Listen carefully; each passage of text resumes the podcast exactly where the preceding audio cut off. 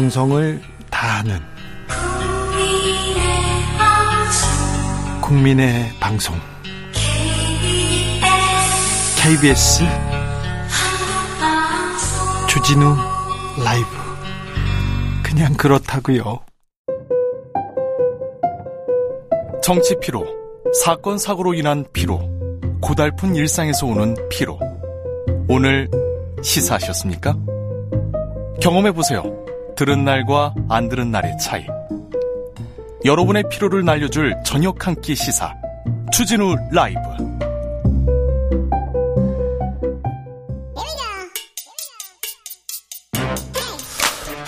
과학을 향한 진지한 고민, 과학과의 수다. 주진우 라이브 과학 선생입니다. 과학 communicator 이, 이선호 엑소쌤 어서 오세요. 네 반갑습니다. 엑소쌤입니다. 제가 과학 수업을 기다리는 거는 처음입니다. 자 오늘 어떤 얘기 할까요? 오늘은 최근에 챗 GPT 인공지능 관련해서 너무 화제가 많다 보니까 이거 얘기해야 됩니다. 이거 공부해야 됩니다. 네 이거는 초등학생도 이해할 수 있게 예. 아주 쉽고 간결하게 또 앞에 또 이준성님께서 나오셔가지고 제 시간을 많이 뺏어 먹어서 네. 지금 얼마 없기 때문에 네. 쉽고 간결하게 한번 준비해 보겠습니다. 자 가봅시다.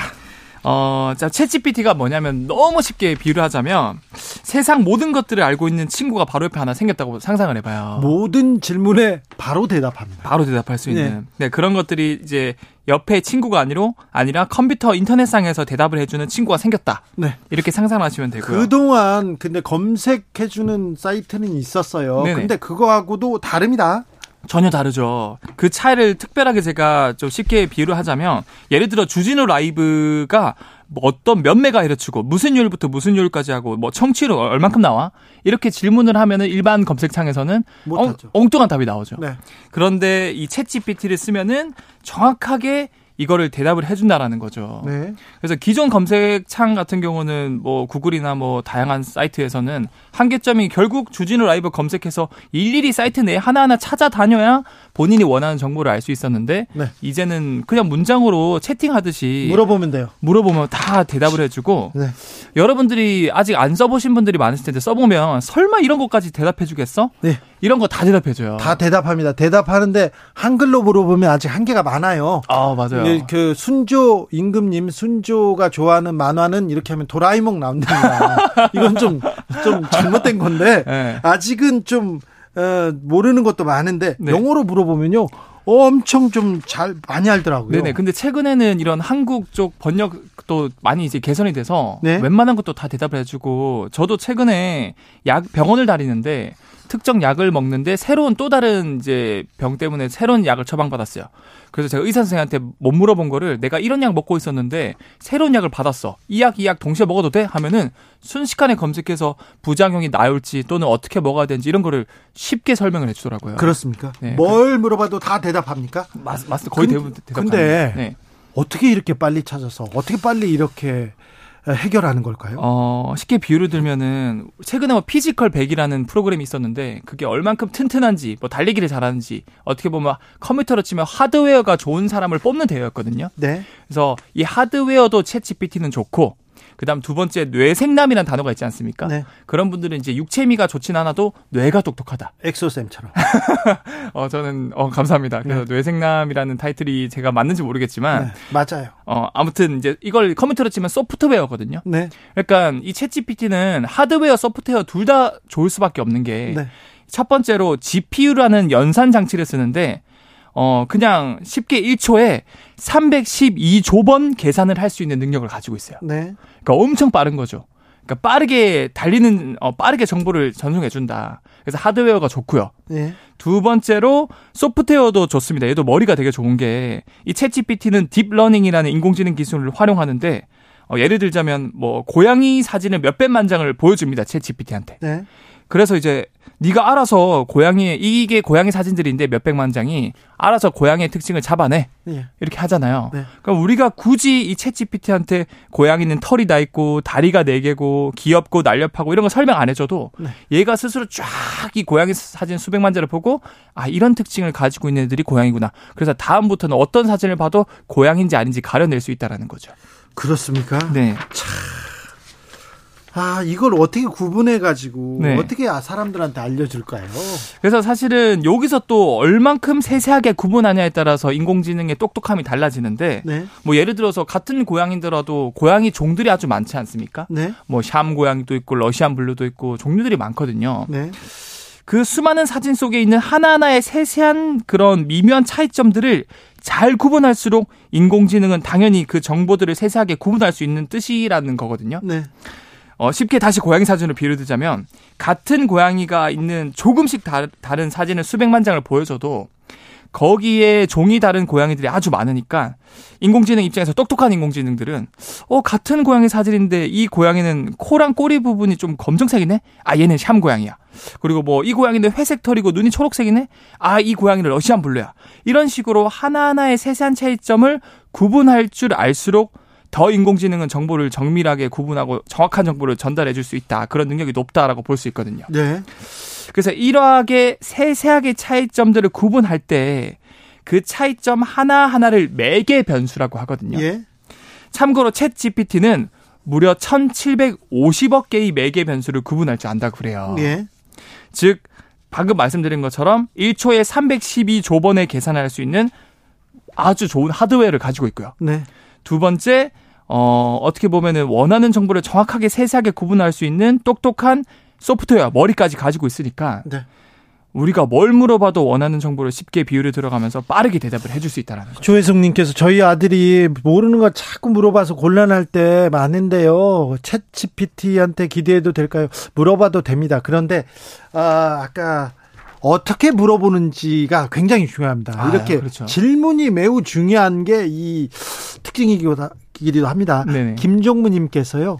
어 이거 스카이넷 현실판인가요? 이거 이 생각하는 사람들 많아요. 영화 아, 맞아요. 네. 터미네이터에서 인공지능 이 반란 일으켜가고 전쟁 일으켜서 이렇게 일, 일어난 일이지 않습니까? 네네. 그래서 인공지능이 어, 반란 일으키거나 네. 사람을 지배할 수도 있다 이런 생각하는 사람들 많은데. 이게 사실은 저도 좀 두려운 게 네. 사실 이런 챗GPT뿐만 아니라 창작용 인공지능이 모든 분야에서 지금 만들어지고 있거든요. 그래서 얼마 전에 미국에서 매우 중요한 회사 개발자가 네. 어, 지능이 있다고 얘기해가지고 해고되는 일이 있었잖아요. 아, 아, 그거는 약간 단순한 해프닝이었고요. 예. 그와 별개로 지금 어떤 사례가 일어나고 있냐면 예를 들어서 그 작곡을 하는 인공지능도 나왔고요. 음악 작곡. 네. 그림을 그려주는 인공지능도 나왔는데 그림을 그려주는 인공지능이 얼마나 똑똑하냐면요. 네. 제 마음을 이렇게 표현해 가지고 이거 그림으로 그려, 그려줘. 이렇게 이 많이 넣잖아요. 네. 그러면 띡 누르지 않습니까? 한 번에 막 30장씩, 50장씩 금방 그려줘요. 그쵸, 그쵸. 그런데 너무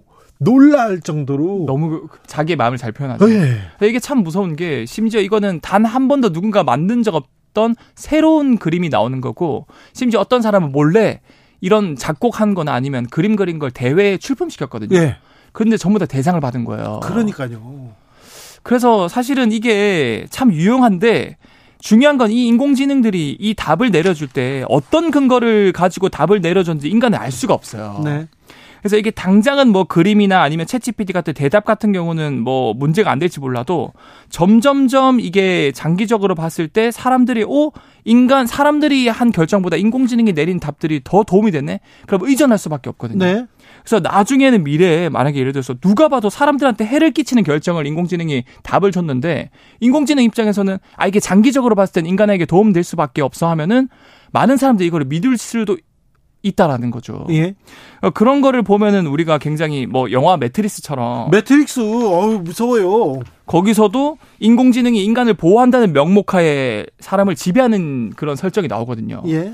그래서 우리가 이것들에 대해서 너무 또 편의를 가지고 기대지만 말고 어떻게 보면 이 유용한 도구를 정말 주의 깊게 생각하고 잘 활용을 해야 되지 않을까 라고 좀 생각을 하고 있습니다. 아, 챗 GPT 공부를 해야 되겠고, 우리한테 다가온 미래가, 다가온 미래요. 당장 우리가 지금 이용해야 되는데, 네. 아, 좀 걱정이 되는 건 맞습니다. 그래서 저, 는 되게 놀랐던 게 주진우 DJ님께서 결국 지금은 질문을 잘하는 사람이 살아남는 시대라고 말씀을 하신 것처럼 이제는 단순 암기, 뭐 전교 1등 이런 게 아니라 네. 정말 창의적인 질문을 잘 던지는 사람들이 살아남는 시대거든요. 네. 그래서 그런 것들에 대해서 내가 어떤 옳은 질문을 할 수 있을까 이런 고민을 하셨으면 좋겠습니다. 어떻게 창의적으로, 어떻게 챗 GPT를 잘 이용할지는 아, 또 엑소쌤과 시간을 가지고 또 공부하겠습니다. 네. 우리 과학 선생님 이선호 엑소쌤이었습니다. 감사합니다. 네, 감사합니다. 교통정보센터 다녀올까요? 오수미 씨.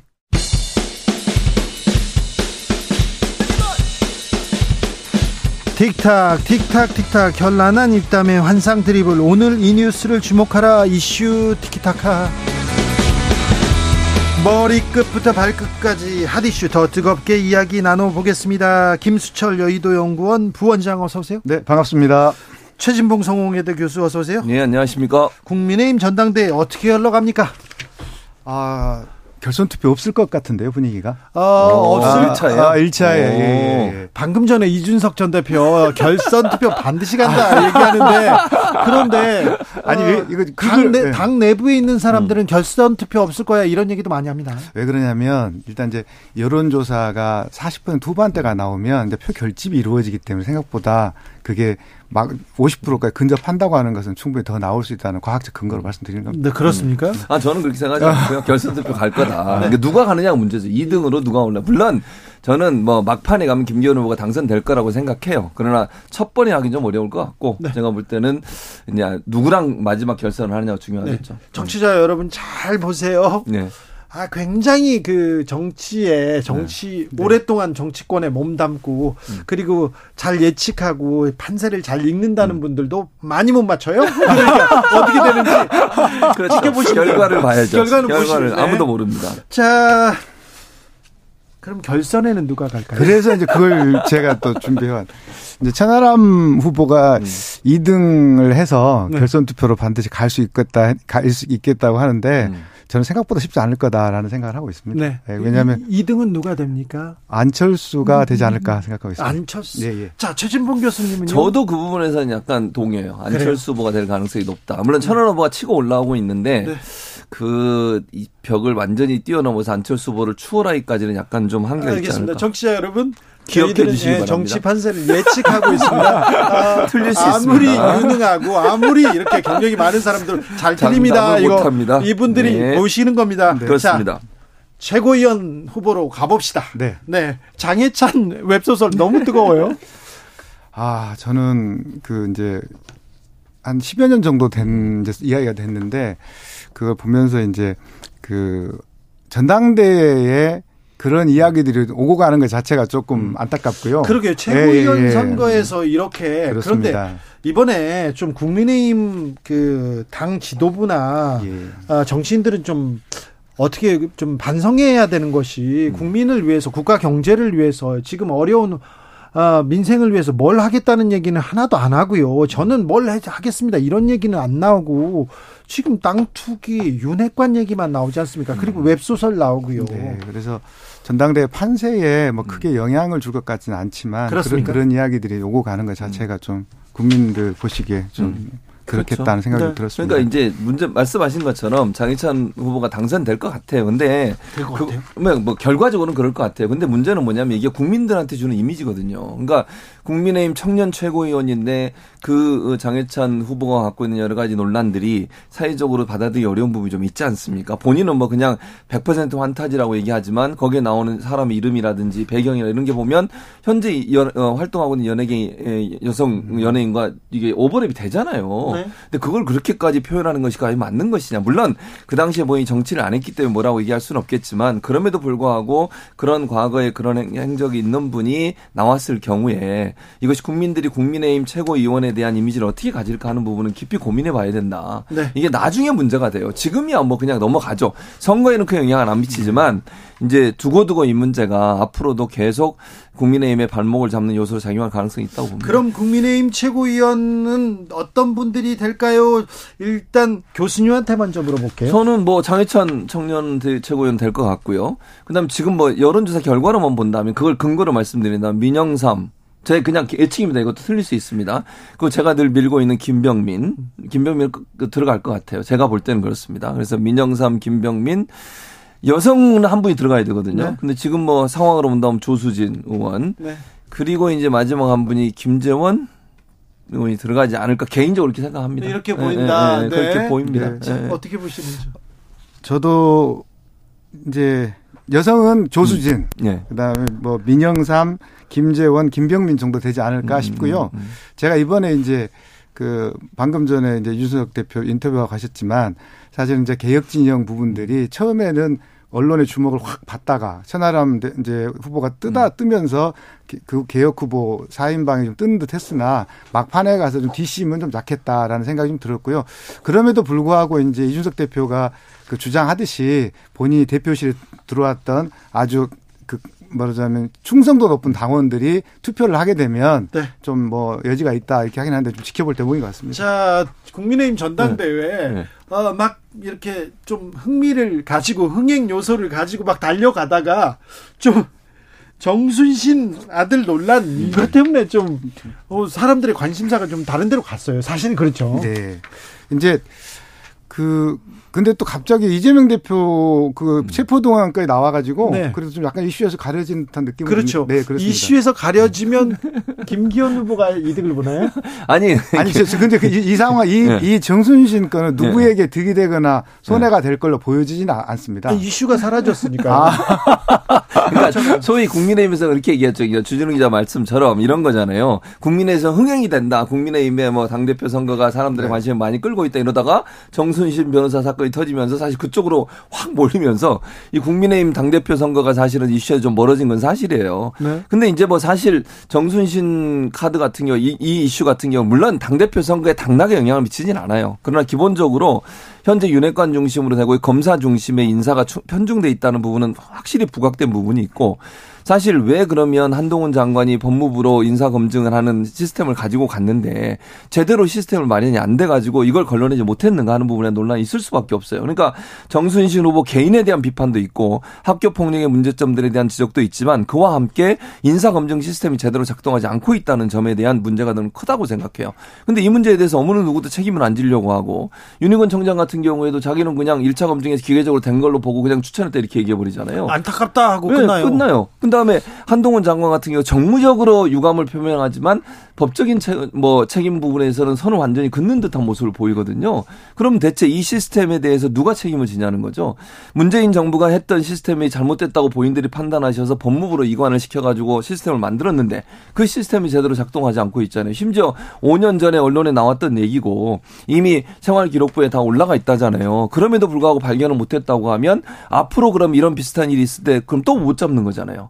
그랬을 때 인사 검증이 제대로 될 것이냐는 부분에 논란이 있을 수밖에 없는 그, 거죠. 그럼에도 불구하고 음. 이제 지금 이제 그 지난번에 그 공직 후보자 집 답변서에 보면 사실은 그게 현재에 진행되는 소송이나 이런 걸 물어봐서 답변 안 했다는 거잖아요. 그래서 이제 거기에 대해서 재검증을 할 수 있게끔 문항을 수정하고 그다음에 또 크로스 체크가 될 수 있도록 이 이제 제도를 보완하겠다고 하니까 한번 좀 지켜볼게요. 근데 이제 저도 그 부분도 이해가 안 되는 게 네. 지금 말씀하신 네. 것처럼 현재 있는 걸 하나 체크를 안 했다고 하더라도요. 거기 보면 이런 게 있어요. 원장님도 해보셨을 텐데 검증 내용 보면 본인하고 직계가지고 모두 다 사인하게 돼 있어요.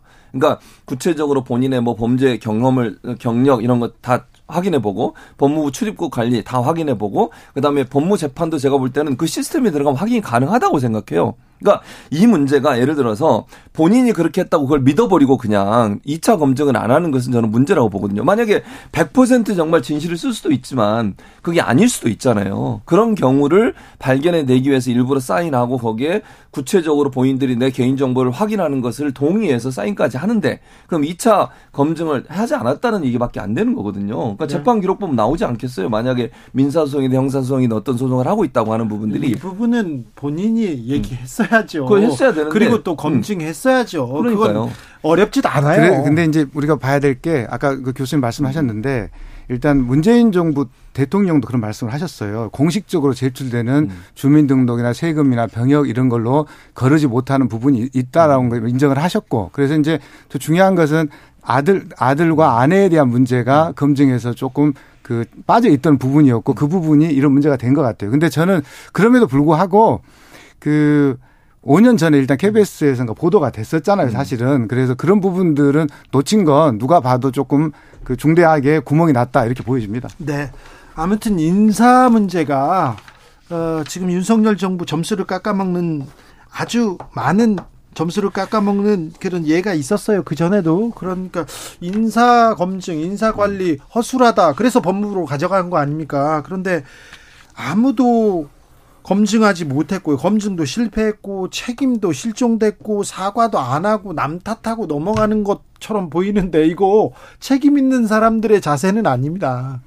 계속 또 이렇게 얘기 나오면 지금은 다른 다른 뭐 이슈 때문에 지금 지나가겠지만 굉장히 국민들 가슴에는 이렇게 좀 어, 상처로 남아 있을 거예요. 이 문제는 계속해서요. 학폭 문제와 더불어 말입니다. 그렇죠. 그러니까 이게 휘발성이 강한 이슈잖아요. 그냥 단순히 인사검증 실패도 문제지만 학교 폭력은 피해자가 분명히 존재하고 있고 그 네. 피해자는 심지어는 스스로 그 뭐 극단적 선택할 정도로 큰 상처를 받았고 네. 본인은 학업을 포기했어요. 근데 가해자로 지목된 학생은 어 인류 대학에 들어가서 지금 공부를 하고 있는 상황 아니겠습니까? 이게 국민들이나 아니면 청년들한테 어떤 실망감을 주겠습니까? 공정과 상식이라고 하는 부분에 있어서 이게 타당하고 합당한 것 인지 그리고 권력자나 아니면 능력 있는 아버지 아빠 찬 사용해서 이런 행동을 하는 거 조국 전 장관에서 그렇게 사회가 비난하고 비판을 했었는데 과연 이 문제에 대해서는 어떻게 대응해야 될 거냐 하는 부분에 대해서는 윤석열 정부의 공정과 상식과 과연 맞느냐 하는 부분에서 비판이 있을 수밖에 없죠. 네. 아, 오늘이 수요일이고요. 네. 이제 주말부터 투표 시작합니까? 네, 4일부터 시작합니다. 네. 앞으로 남은 그 국민의힘 전당대회 변수가 있을까요? 변수는 그 투표율이 음. 좀 분- 변수가 될 것 같습니다. 뭐냐면 자기가 지지하는 후보가 말하자면 당선권에서 멀어질 때 천하람 후보나 안철수 후보가 아까처럼 좀 멀어진다고 할 때 투표장에 투표를 안 할 가능성이 있어 있어 보이고요. 그리고 그 또 내일 모레 있을 합동 연설에 또 수- 수도권 합동 연설이 있거든요. 그 연설에서 또 여러 가지 이제 이야기 했을 텐데 오늘 뭐 안철수 후보가 좀 약간 입장을 바꿔가지고 윤석열 강하게. 저- 예, 강하게 음. 한번 쳐받 어, 치고 받았는데 네. 그러한 것들이 이제 그, 그 유권자들 아니 선거인단 보시기에 어떤 영향이 있을지 좀 볼 대목인 것 같습니다. 민주당은 음. 이재명 체포 동의안 후폭풍이 좀 거셉니까? 이 갈등을 어떻게 봉합할 수 있을까요? 어떻게 될것 같습니까? 어, 지금 상황에서는 이제 이재명 대표는 함께 가려고 할 거예요. 단합을. 강조합니다. 네, 단합을 강조하고 또 그 비판하지 말아 달라 이런 얘기까지 지금 하고 있습니다. 근데 예. 지지층은 그렇게 나오지 않고 있는 것 같고 그 지지층은 격양돼 상당히 있어요. 격양돼 네. 예. 제가 뭐 제가 아는 분들 이렇게 연락이 보면 아 정말 격양돼 있어요. 그래서 그분들은 이재명 대표 요구에도 불구하고 일정 부분 좀 그 반 찬성표를 던지신 분들한테 압박을 가할 것 같습니다. 그러나 이제 큰 관점에서 본다고 하면 그 그분들이 목소리를 더 낼 가능성도 저는 있다고 봐요 앞으로 그래서 이게 일정 부분의 당내 갈등의 요소로 작용을 할 텐데 일단 수면 아래 가라앉아 있다가 2차 이제 만약 영장이 청구가 되면 그때 정면으로 충돌하는 양상이 일어날 가능성은 저는 있다고 봐요. 근데 그래요? 그러면 음. 민주당 굉장히 내용 속으로 빠져드네요. 근데 저는 그게 내용으로 빠지는 부분들이 이제 세력화가 어느 정도 돼야 되거든요. 그러니까 지금 현재 뭐 30몇 명 정도 된다고 이렇게 알려지고 있는데 얼마나 많은 사람들이 그럼 구체적으로 적극적으로 본인들의 의사를 표현하면 표면하면서 예를 들면 세력화를 할 거냐의 문제라고 봐요. 그러니까 그 30 몇 명이라고 하는 분들이 정말 모두 다 똘똘 뭉쳐가지고 반대 그룹으로 나올 것인지 아니면 일부는 그냥 조용히 있고 그 중에 몇 분만 나올 것인지 이거는 좀 지켜봐야 된다고 봅니다. 저는 뭐 분당되거나 음, 음. 이 사람들이 뭐 나가서 뭘 그럴 꾸리겠다 가능성은 그 신당. 창당 가능성은 음. 별로 별로 높게 네, 저는 없어요. 높지 않다고 보여집니다. 네. 그런데 중요한 건 개딸들이나 이재명 대표가 민주당 입장에서는 게으르길 가능성이 있어요. 음. 이걸 안고 가자니 다음 총선에서 부정적 영향을 미칠 수 있기 때문에 음. 어떻게 해야 될지 고민이 될 것 같고요. 그리고 지금 사실은 좀 안타까운 부분은 소위 그 말이 민망합니다만 개딸들이 좌표를 찍었잖아요, 사실은. 이게 이 사람은 뭐 찍었네, 안 찍었네. 그래서 뭐 문자까지 보내가지고 확인하고 그것을 커뮤니티에 또 올리고 이러는 부분들은 제가 볼 때 앞으로 두고두고 그 사단이 날 것이다 이 문제가 그런 좀 생각이 좀 들고요. 그렇다고 해서 이 지금 민주당이 이재명 대표의 어떤 방탄 이라고 하는 이 프레임이나 이 드라마가 조기에 끝날 것 같지는 않거든요. 이제 왜냐하면 기소가 되더라도 이재명 대표는 본인 말씀처럼 경기도지사 하면서도 재판 잘 받았다 고 말씀하셨잖아요. 그래서 제 생각에는 당 대표를 하면서 계속 지속적으로 유지를 하면서 재판 받아가면서 또 뭐 본인의 헤게모니를 놓치지 않으려고 애를 쓸 것 같다 이렇게 보여집니다. 네, 저도 그렇게 생각해요. 그러니까 이재- 이재명 대표가 물러날 가능성은 거의 없다고 보고요. 이제 저는 한 가지 이런 점은 있는 것 같아요. 그렇게 반발하는 사람들의 입장 중에 하나가 뭐냐면 이런 얘기가 있어요. 현재 소위 이제 그 민주당 내 수박이라고 얘기 표현되어지는 그런 분들 지역구에 미리 가서 활동하는 분들이 있어요. 아이 그렇죠. 아, 이게 이제 그분들을 상당히 좀 자극한 것 같아요. 그럴 그래서 수도 있죠. 그분 그러니까 소위 그 소- 아까 말한 네. 뭐 좌표라고 얘기하는 그런 분들이 원래 지역구에 있는 분들에게 있는데 소위 이제 친명계라고 분류되는 분들 또 본인이 그렇게 주장하는 분들이 가서 막 스프랭카드 걸고 현수막 걸고 막 활동하고 사무실 내고 이게 자극이 됐던 것 같아요. 그래서 이재명 대표도 그 얘기 했어요. 내 이름 팔고 다니지 마라. 그 얘기 했거든요. 그러니까 왜냐하면 당을 단합하게 만들기 위해서 아마 그렇게 하신 것 같은데 그 부분을 조금 조율할 필요가 있지 않나. 그러니까 물론 본인이 뭐 나가겠다고 해서 거기서 활동하는 거 막을 수는 없어요. 그러나 그게 너무 갈등 요소로 부각되면 안 되니까 조금 자제할 필요는 있다는 개인적인 생각이고요. 사실은 그게 예, 네. 그래서 앞으로 이제 이재명 대표가 이 부분을 좀 선을 그 정리를 해야 돼요. 그래서 이런 부분들이 좀 같이 갈 수 있도록 하는 방안을 찾아야 된다고. 정리는 어렵고 음. 제가 이제 며칠 전에 보니까 이제 성남 중원구에는 현, 현근택 민주연금 거기 나가셨고 네. 또 양희원영 씨라고 하는 분은 또 광명에다가 광명에 브레카드를 갔습니다. 걸었죠. 근데 현역인 입장에서 보면 이거 엄청 부담스러운 일이잖아요. 그 친명을 자처하는 사람들이 오니까 일단 부담스러운 거고 저는 거기에 대해서 이번 상황은 뭐냐면 이- 그 이재명 대표의 워딩들이 너무 저는 셌다고 생각해요. 뭐 오랑캐 발언이나 깡패 발언 이런 발언들이 사실은 약간 허장성세처럼 느껴졌거든요. 그러면서 거기에 미- 온건하다고 생각하는 민주당 내의 그 비명계들 입장에서 보면은 이걸 동의할 수가 없었을 거라는 생각이 들고 이재명 대표 그렇게 나오니까 서른 대표 서른 의원이나 뭐 몇 분의 의원들은 그렇게 말씀하셨잖아요. 네. 완벽하게 부결시키겠다고. 그런데도 부결이 안 됐죠. 뒤통수를 쳤죠. 뒤통수를 쳤죠. 자 여기까지 듣겠습니다. 최진봉 교수, 김수철 여의도 연구원 부원장이었습니다. 감사합니다. 감사합니다. 저는 내일 오후 5시 5분에 돌아오겠습니다. 지금까지 주진우였습니다.